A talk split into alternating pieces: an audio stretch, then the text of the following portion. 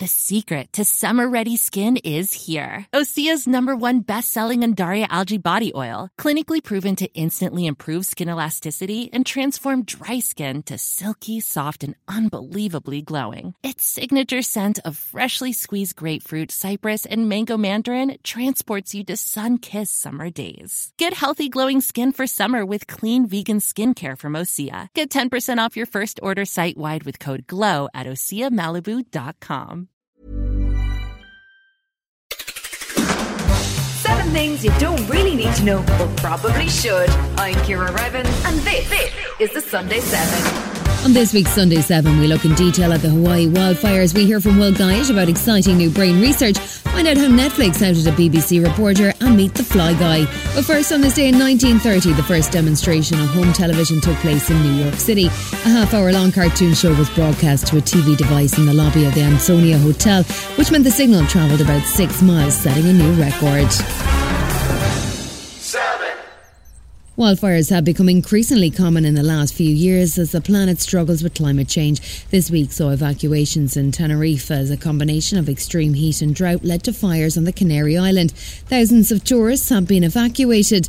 The people of Hawaii are struggling too with the aftermath of the catastrophic fires on the island of Maui that effectively destroyed the town of Lahaina, leaving more than 100 people dead and a landscape of ash. On this week's Sunday 7, we take a deeper dive into what caused the Hawaii wildfires and why they spread so quickly.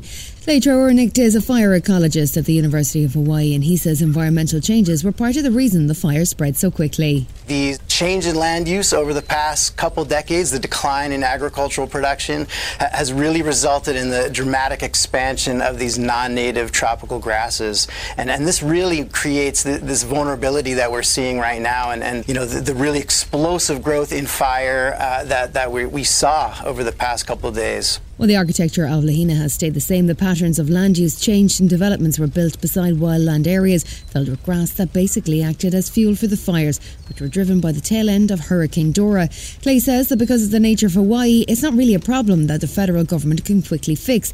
It needs a coordinated approach to the tropical landscape we don't have these large tracts of federal land, uh, and that's usually the mechanism through which um, you know National Forests, Bureau of Land Management. These are the mechanisms, uh, at least in the continental U.S., that funding kind of comes in for this kind of work. And what we're talking about for a disaster like this, to prevent the next one, is to support these efforts on the ground that are actually altering the condition of those fuels. And there are lots of examples, lots of people working on this, ranging from working with ranchers to do targeted grazing, um, doing fuel break networks to give firefighters a fighting chance, uh, re-implementing traditional agriculture. There's examples of folks restoring taro, lo'i wetland taro to actually act as fire breaks, uh, all the way through to reforestation where we're converting these fuels uh, into something else, something less likely to burn. Elizabeth Pickett, co-director of the Hawaii Wildfire Management Organisation, says that while the landscape didn't help as fires spread, there's a bigger issue that's causing more fires in the first place.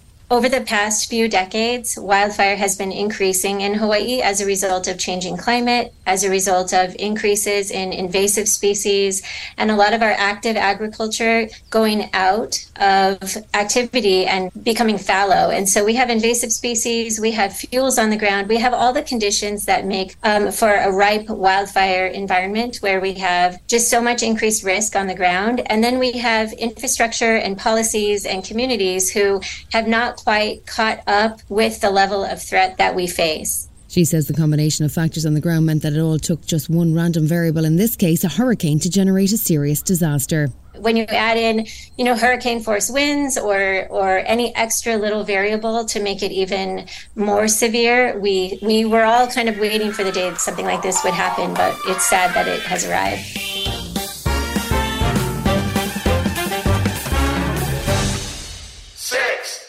We've heard a lot, no, really a lot about AI recently, but there are other interesting developments in computer science that could also herald major changes in the way we go about our daily lives. We don't even think anymore about the computing power that we have at our disposal from the phone in our pocket to the smart fridge in the kitchen.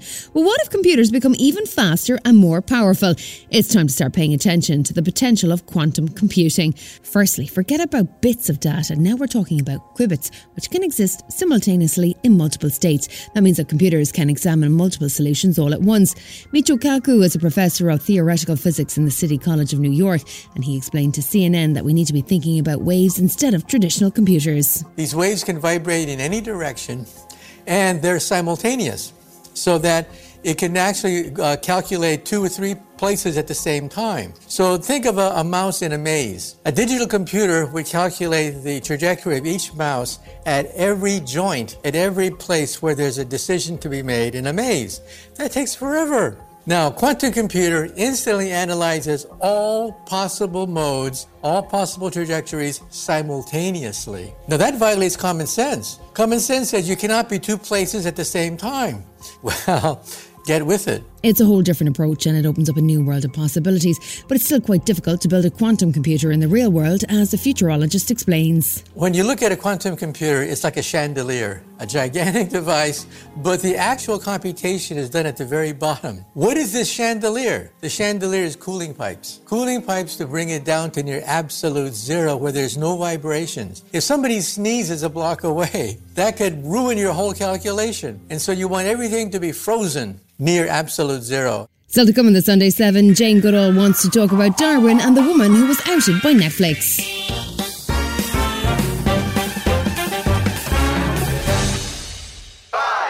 Will Guyatt is a Smart 7's resident technical guru, and each week he brings us a new delight from the world of science and tech. First, let's have a listen to this.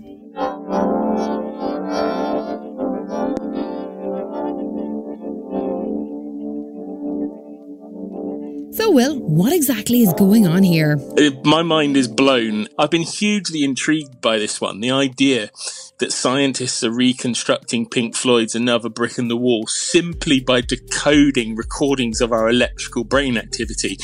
Now, why my kind of um, interest has been piqued in this. They're suggesting that this could help restore speech in disabling neurological conditions. My mum had two strokes last year, and God bless her, she can no longer speak, or, or the words she the words she produced just no longer make sense.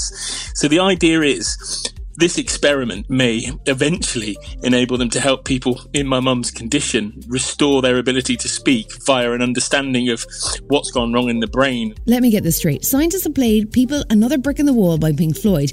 The brain has recorded that and they've converted it back into music. Is that right? Yeah, that's exactly what's happened. And they've used artificial intelligence. So they were played a three minute segment of the song.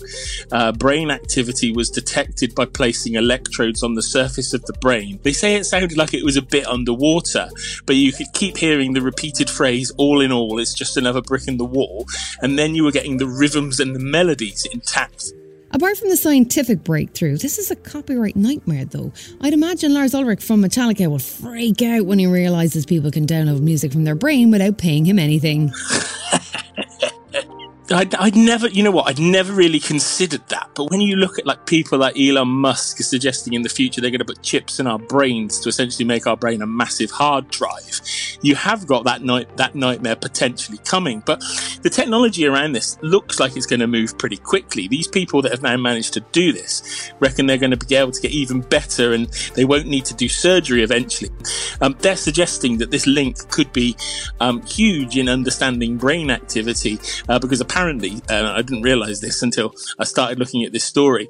Uh, lots of people who've had strokes and can't speak anymore can still sing almost note perfectly. So they're trying to work out what the changes in the brain, and they're hoping that this technology will help them. And this kind of uh, breakthrough is going to help them decode more of our brain activity.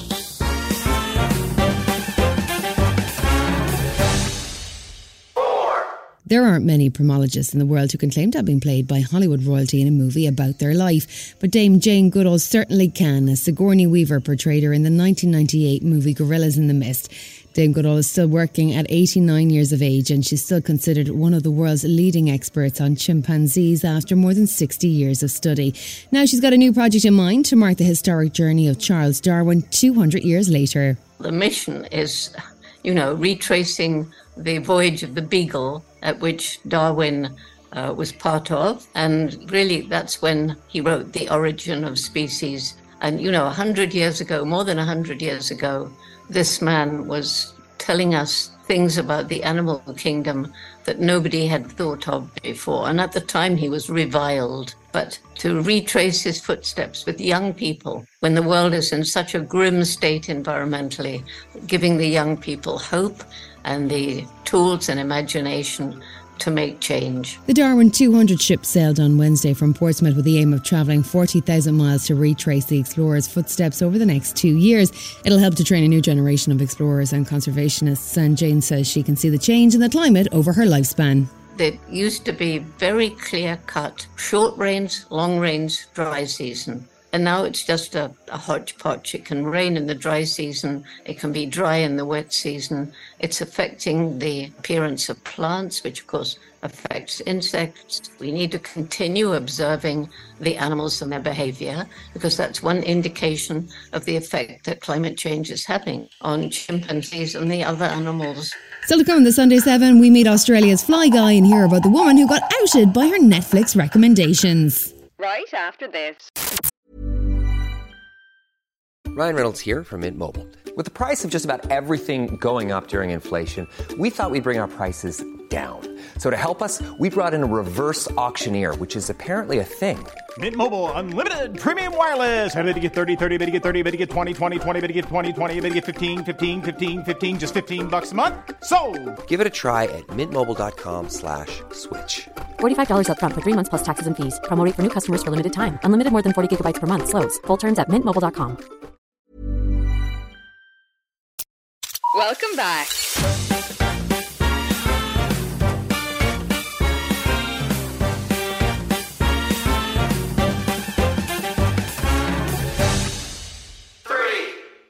We've become accustomed to the role that algorithms play in our modern lives. They tick away underneath the surface of our social media, our streaming services, and our Google searches. But how much do these algorithms actually know about us based on our everyday choices?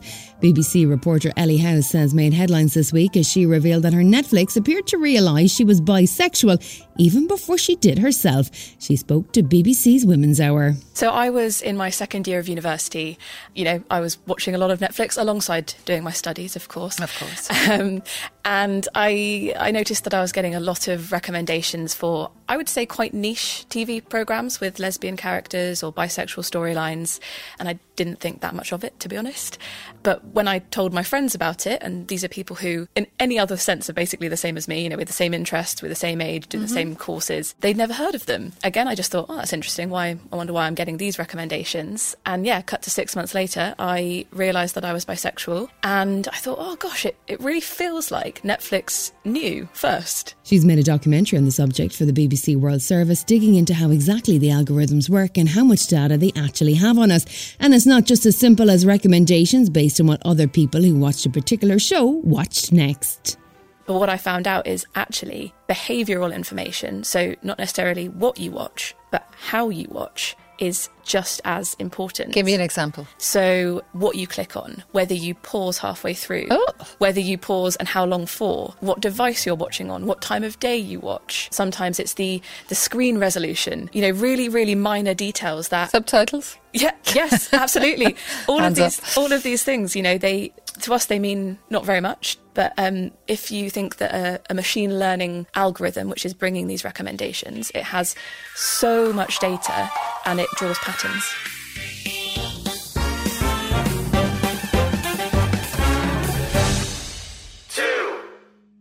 One in seven women in the UK will develop breast cancer in their lifetime, and it's more common in older women. But there's more than one type of breast cancer, and a new group are trying to raise awareness and funds for more research into what's called lobular breast cancer.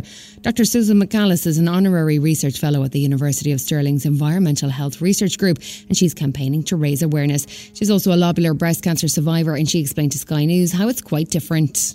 It generally doesn't form a lump and it generally doesn't show up on mammograms. So it's very difficult to diagnose, particularly, you know, it's not meeting the early screening sort of initiatives um, because it's so difficult, it takes time to, to show up, and it doesn't have its own specific treatment. So we're diagnosed later at a more advanced stage, and then we're not given a treatment for lobular breast cancer, which they knew in the 1970s when I was just a schoolgirl that it behaved very differently to the main type of breast cancer. She says because it's so different in the way it spreads and the treatment it requires, the whole area needs to be reconsidered. What we need is a specific treatment, and I've gone to the Institute of Cancer Research and set up the Lobular Moonshot project to do exactly this to raise 20 million pounds because the Institute of Cancer Research has said they can address this, they can find a specific treatment. And, you know, there are others working on this, but we need a whole change in approach.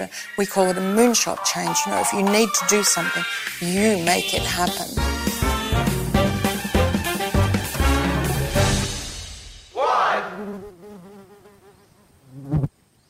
It's one of those annoying summer sounds, a buzzing fly somewhere in your room, or even a mosquito zipping around your ceiling late at night. No one could love a fly, right? Or insects generally. Well, you're wrong. Meet Australian entomologist and author Dr. Bryan Lessard. He's known as the fly guy. If you told me as a kid that I would become a fly scientist, I probably would have laughed. But it wasn't until university where I took a lecture in forensic entomology and learnt how flies could be sexy and maggots can help solve crime. And that's what sparked my passion. And I've been studying flies ever since. I'm not sure that flies are very sexy, but our fly guys does a lot of the work insects do, and nature is unappreciated. So maybe before you grab that rolled up newspaper, I'd think about the ecosystem and open the window instead. Insects are so beautiful and do super important jobs in nature that we take for granted. They're the essential workers pollinating the food that we eat and cleaning our rivers and ecosystems. And one day they might even be the next superfood because they're high in protein and sustainable to farm. This has been the Sunday 7. However, you're listening, do us a favour and hit the follow button. We'll be back tomorrow at 7 a.m. with the regular Smart 7 Ireland edition. Have a great rest of the weekend.